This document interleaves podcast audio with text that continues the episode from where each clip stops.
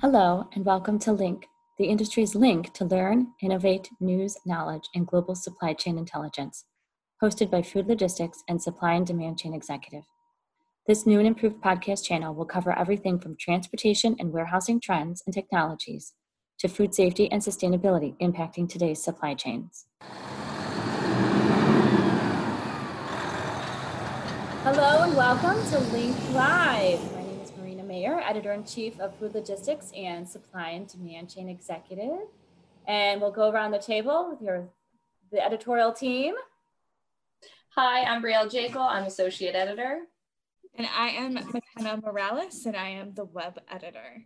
And we have a special guest today. We are here with Laura Quistad. Laura, welcome. Thank you very much. Glad to be here today. Yes, Laura is the Senior Marketing of Communications from Unisys, and today we are talking about airline freight in the supply chain industry, which is um, a topic, sorry the dogs. We have three special guests today. Yeah, we've all kinds of guests happening, live, that's what happens. Um, but air cargo is just one of those parts of the transportation mode that deal with cold chain and, and food and pharmaceuticals that we don't really talk as much about as we should. Um, so that's why we brought Laura on as a guest. Um, just a couple of housekeeping items before we dig in. Supply Chain Network Summit um, is next Tuesday. So make sure you go to our websites, food logistics dot com and S D C exec dot com to register, because all four sessions Get, or one registration is for all four sessions, and it's a really hot topic with tons of great speakers. I'm very excited about it. Uh, make sure while you're on our websites to check out Link, um, our podcast page. We have our Link Educate, which is on Supply and Demand Chain Executive every Thursday, our professional development series. And I think that's it. I think we're ready to rock and roll. So, Laura, welcome. Thank you. So let's get started. So the commercial airline industry took a hit, obviously, as a result of the COVID. Um, but cargo and cargo freight continued moving product, as we all have noticed. You know, people still need to eat and people still need their medicine.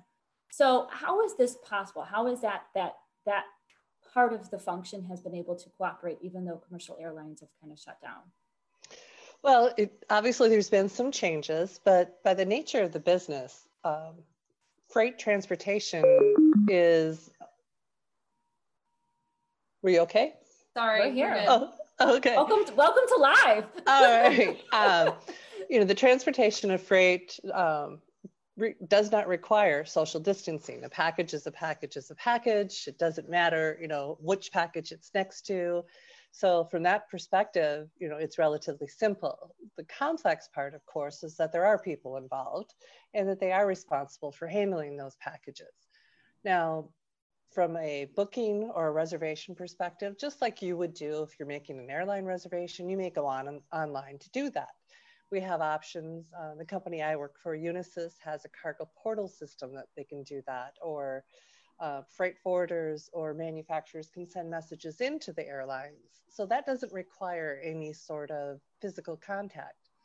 Uh, once the freight arrives at the warehouse, again, warehouses are huge, so social distancing is fairly simple.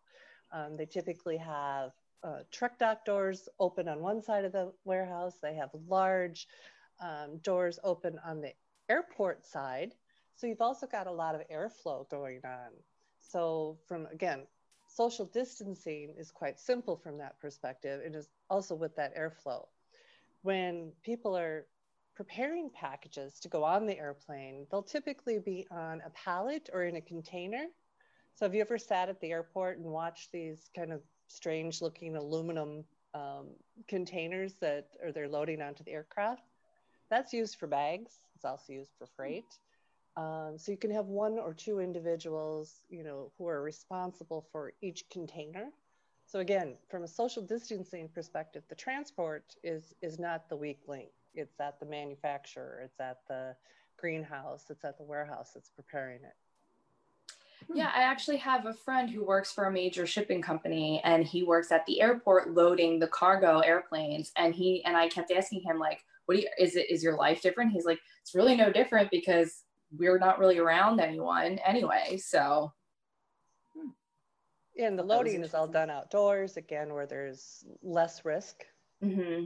Or as we know as of the moment, there's less yeah. risk. So when it when it comes to temperature controlled items and food, how is this able to um, happen in an in an air cargo? And that is, there's a wide range actually of products and their needs. So if you're thinking of food, there's a lot difference from canned goods in comparison to fresh lettuce, in comparison to frozen vegetables. So the canned goods obviously don't require a lot of special handling, at least when it comes to temperature restrictions, but um, bottled goods may. Um, they may not want to be exposed to extreme heat or left out in the sunlight. For things like lettuce or things like frozen vegetables, the uh, warehouses themselves, most of them have a refrigerated unit uh, or mm-hmm. a freezer unit. So if you think again, you're taking a flight from Dallas to Minneapolis to Seattle, while you're in Minneapolis, you might have a three hour layover. So we go get a drink, we have some lunch, your, the lettuce and the frozen vegetables may go into a cooler for that period of time, or they may go into a freezer. Additionally, uh, those types of goods are either packed in dry ice, which we're all familiar with. Uh, so they're in specialized, they can be a styrofoam container or some other Uh, container, even a cardboard box that vents so that dry ice, um, as it essentially melts, um, can give off the vapor, and that has some place to go. Otherwise, they may be packed just in what we call wet ice in the industry, and that's what you put in your iced tea or your gin and tonic. Um, so those types of goods can be can be packaged that way as well. So with the um the you said the refrigerated units, do they just, like similar to in logistics in the truck, do they just like move on to into the cargo area? That's it, you can just transfer them? Um, think of it as a giant walk-in cooler at a restaurant, right. or a giant mm. walk-in freezer. So it's a set part, it's not moving within the warehouse. Okay. They'll actually move the goods into that room, as it may be, uh, rather than uh, move the unit to the goods. Okay. That's you know, in, in some organizations, um, I had an opportunity to work um, with a ground handler in Singapore several years ago, and they have a giant facility, which they call Coolport, that handles, it was designed for pharmaceuticals, but it also handles a lot of fresh fruits and vegetables coming out of Singapore. And, and really, it's a giant warehouse. Mm-hmm. That's so interesting, because I think the most Wisconsin thing about me is that I used to work at a cheese store, which was like a big tourist trap mm-hmm. for people to, when I came to Milwaukee, but... Cheese, Milwaukee? Who would have thought? I know. They sold a beer, but that was across the street. But um, people always wanted to take the cheese back home with them, but I was a very good tour guide and a very good salesperson. And I would always told them to just put it into their check luggage, because the airplane is so cold, right? It practically stays refrigerated that way. So it's interesting to hear that they actually, that there's better ways of packing. Well, all of these, and again, when we're talking about different foods, and especially about pharmaceuticals, um, have to stay within a specific temperature range. And there's three or four different types of ranges um, that are allowed. And, you know, if, so they have to have more control. You're right, the temperature inside the belly of an aircraft, especially on a long flight, um, gets very, very cold. Have you ever taken your clothes out of your luggage right after you've landed? And they're yeah. cold, you know, oh, they're yeah. very cold. But some goods can't handle that much cold. And some require a, a lower temperature for that. So, you know, there are these specialized containers that do focus on maintaining that temperature limit. For pharmaceuticals, they'll even have uh, tracking devices for the temperatures so that they can see along the route that they haven't exceeded or either the high or the low um, mm-hmm. temperature requirements. And for a lot of pharmaceuticals, um, if they are outside of that temperature range, especially for an extended period of, train, of time, they're no longer usable. They have to be tossed. What happens if a, the temperature requirement fails during the flight? Who gets notified? Is it like, does the air carrier get notified of that, or is it the suppliers? That's a great question, and really everybody along um, the supply chain needs to know about it, especially with pharmaceuticals. Um, some of the pharmaceutical shippers, for example, um, have on their devices that they have in their packages, they'll get a, a, a message or a warning that it's been outside of that. Um, when the goods are in the hands of an air carrier or their ground handler, especially if they're in um, a containerized unit. Some of these come in a large, just like they put the bags in, that have the temperature on the outside. They show how much dry ice is in them. Um, so it'd be the airline's responsibility during those layovers, is there enough dry ice for the next flight? But if, it, if it's outside of that temperature range, you know, they need to notify the shipper. And the shipper may have to go so far, for example, in the United States, to let the F D A know, because these pharma shipments are very heavily regulated. And so if there has been a breach, that automatically needs to, you know, go through the supply chain to determine what, what has to happen with these particular goods. And I'm curious, what about livestock? Because I never thought about that. And then my friend mentioned that, yeah, he deals with livestock sometimes. How in the world can that work? These are things I never would have thought of. This is so fascinating to me. It's yeah. uh, uh, a long time ago. Um, I worked for Northwest Airlines, and we, which is unfortunately no longer um, right. its own company, but it is part of a, a great company, Delta Airlines now. And we moved livestock, and that might be horses. Um, that might be pigs, it might be cattle, and typically those are only moved on an all-cargo aircraft. So, you know, if you're flying on vacation to Honolulu, there's probably not a load of pigs below you in the belly. Uh, so they are on all freighter aircrafts, and they have very specialized pens, very specialized, you might think of them as a Uh, as a kennel, but anytime you have a container that's on the aircraft itself, it is actually part of the airplane. So again, in the United States, the F A A regulates those containers, and they have to um, fit in with uh, devices that hold them onto the aircraft, and these are all considered part of the airplane. So this isn't something that the airline, you know, goes to Walmart or Costco, you know, and picks up. You know, these are, are very specialized devices. And then, you know, as you can imagine, um, after the flight, there's quite a bit of cleaning and fumigation that has to go on with the airplane, because you certainly wouldn't want to fly pigs from Seattle to Narita and then put fish or fresh fruit on that same plane without yeah. significant uh, cleaning in between. So there's a lot, lot into a lot of... Um, Lots involved. It's not just load them on, load them off, like you would see loading cattle onto a truck that goes, you know, across the road. Is that more common domestically, or is it more common when they're moving product, you know, or livestock or whatever the case is overseas and back?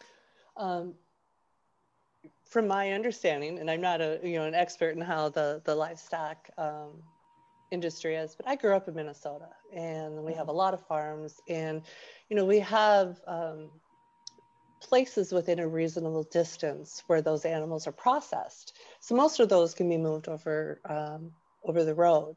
Um, some of the shipments that go overseas, um, you know, um, horse meat is a, is a big um, product in some areas. Mm-hmm. And so horses are, are shipped overseas uh, for horse meat.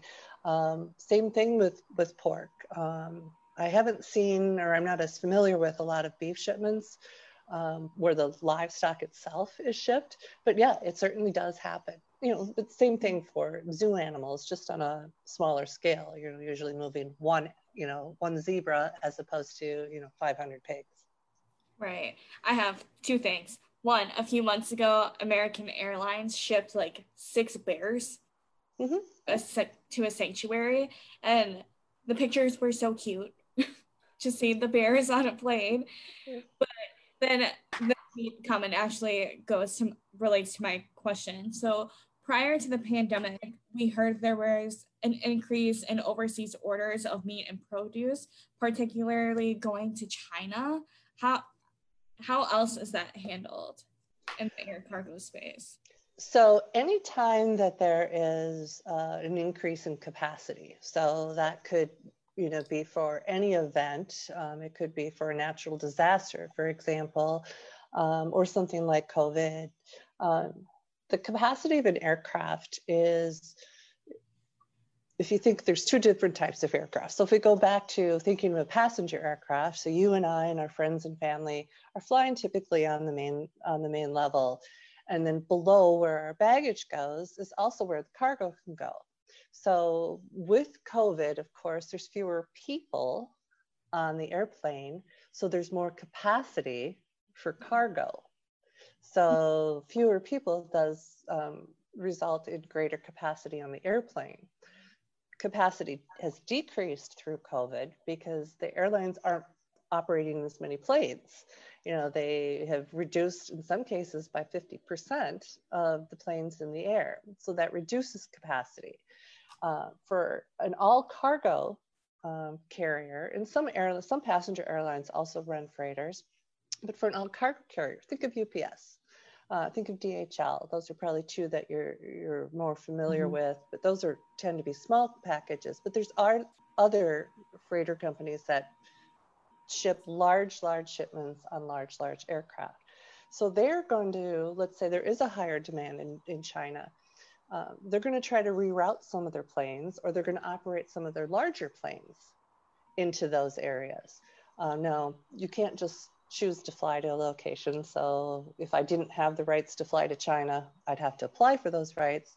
But you can always change your aircraft type, or you can possibly change your routes. And uh, companies like mine at Unisys, our system also will measure that capacity and, and allow the uh, viewability and the availability of those capacity changes, so people who are wanting to book that space know that the additional space is there. But yeah, it's very fluid. It's not, um,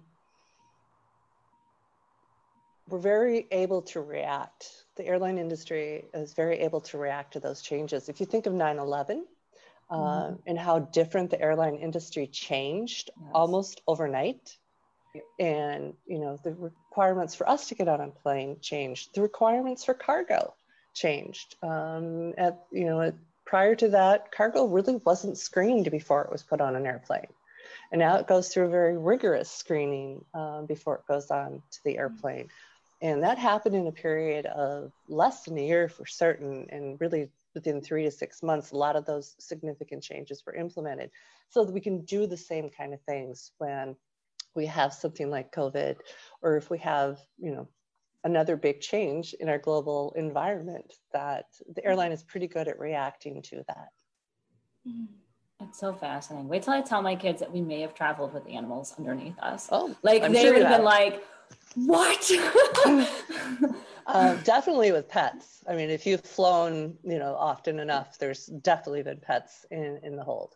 We went to, last October, we went to Disney, and there was um, a small, small dog that was on somebody's lap on our plane. It was all my kids could talk about. I was like, yes, we see it. It's not interested in us. Just let it be. One time I Keep sat on quiet. the bus next to a dog, and it was the best day of my life. I know, we're, we're big animal people. So anytime there's like a dog or, you know, a zoo animal or something, it's like, that's awesome. As soon as you mentioned the bears on a plane, I looked it up. uh, that would have been like a great day for me. Yeah, it was. They were brown bears, so I think they're pretty vicious, but the pictures were looking out the window. Oh my God. I love it.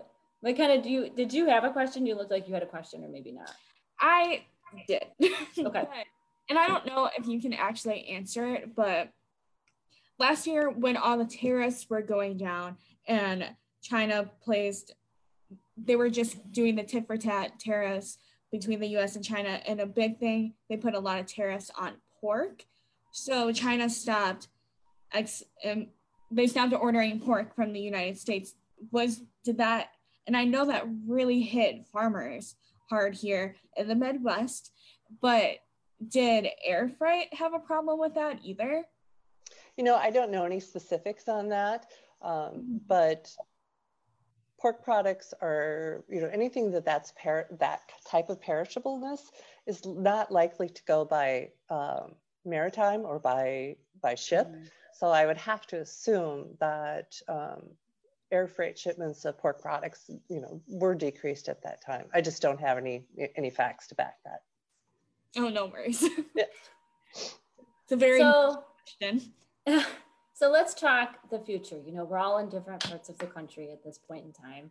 Um, and different parts of the country are experiencing pandemic differently. They're currently in it or they're recovering from it. Mm-hmm. They're open, they're not open.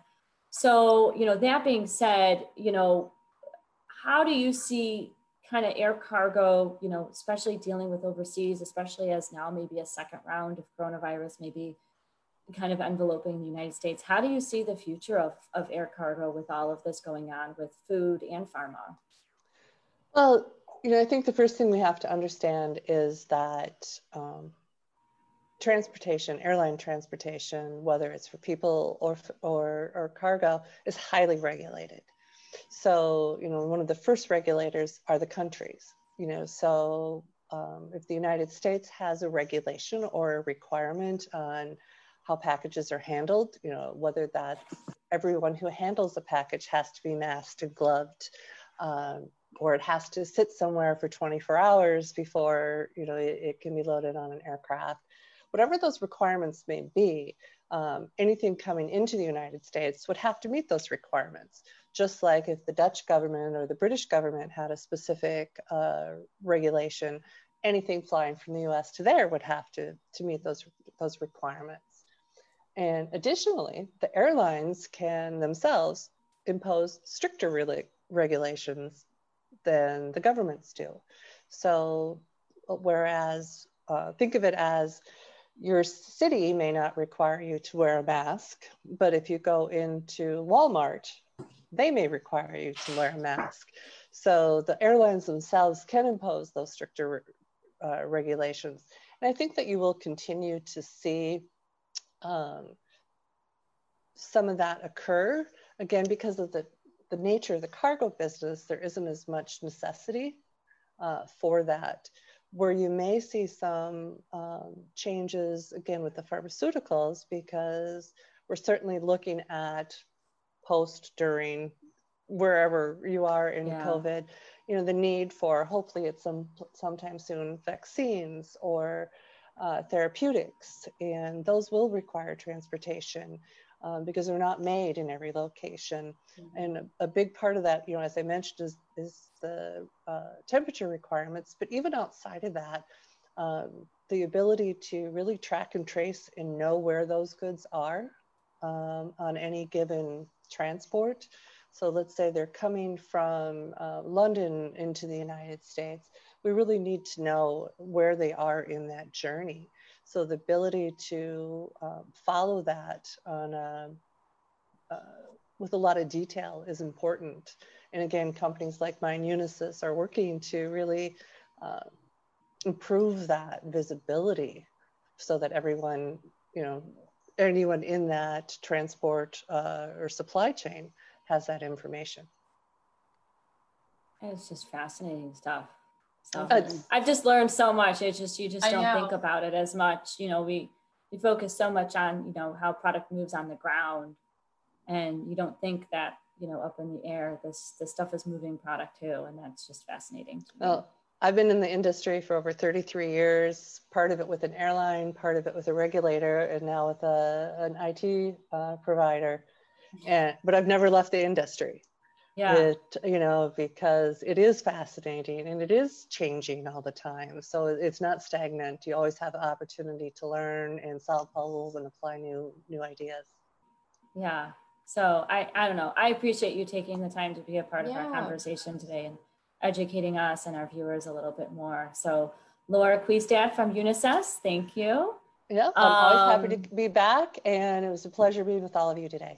Yes, absolutely. We'll uh, we'll definitely have you back because air cargo isn't going to go away. We know that.